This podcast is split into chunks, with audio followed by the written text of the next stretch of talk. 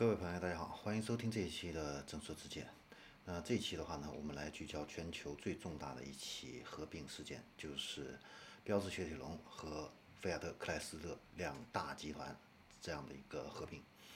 那这一起的合并的话呢，在一月四号下午的双方集团的股东大会，以百分之九十九的投票支持率啊宣告合并成功啊。呃，那经过这样的一个合并的话呢，将会诞生全球第四大的汽车集团。那这个集团的话呢，是仅次于大众、丰田还有雷诺日产联盟，全球排名第四的汽车制造商。营收的话呢，有望超过一千六百五十亿欧元。旗下呢，将拥有十四个汽车品牌，包含。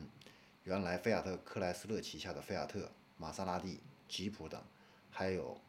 标致雪铁龙旗下的标致、雪铁龙、DS，还有欧宝等。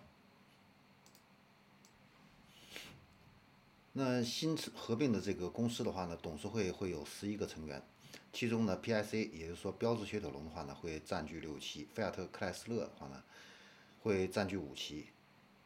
董事长的话呢，是由菲亚特克莱斯勒的。原董事长来担任啊，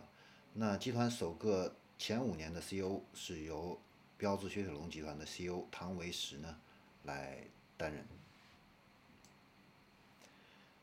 那 PSA 还有 FCA 合并的主要呢目的的话呢是要解决三个问题。第一个问题的话呢就是解决双方严重依赖单一市场的这样的一个问题。呃，举个例子来说，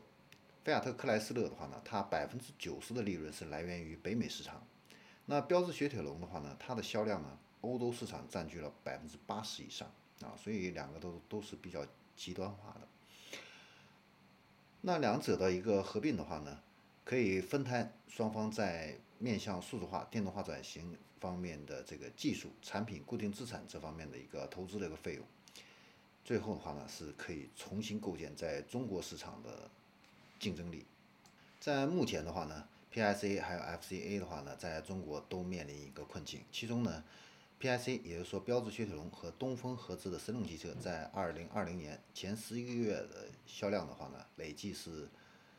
3.74辆，同比下滑了65%。那 FCA 也就是说菲亚特克莱斯勒跟广汽集团合资的广汽菲亚特克莱斯勒的话呢，在2020年的前十一个月累计的一个销量的话呢，也只有3.5万辆啊。那新公司的 CEO 唐维时呢，曾经公开表示，不会放弃全球最大的汽车市场。合并的新公司的话呢，会重新审视在中国的战略，来促进双方合并后的这样的一个销售，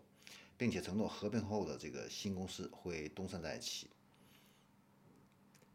那目前的话呢，东风还有 PSA 方面都在对外强调，PSA。不会离开中国，不仅会把神龙汽车放到双方战略更重要的位置上，更是在商讨是否将欧宝重新引入中国市场，放在神龙公司来进行生产。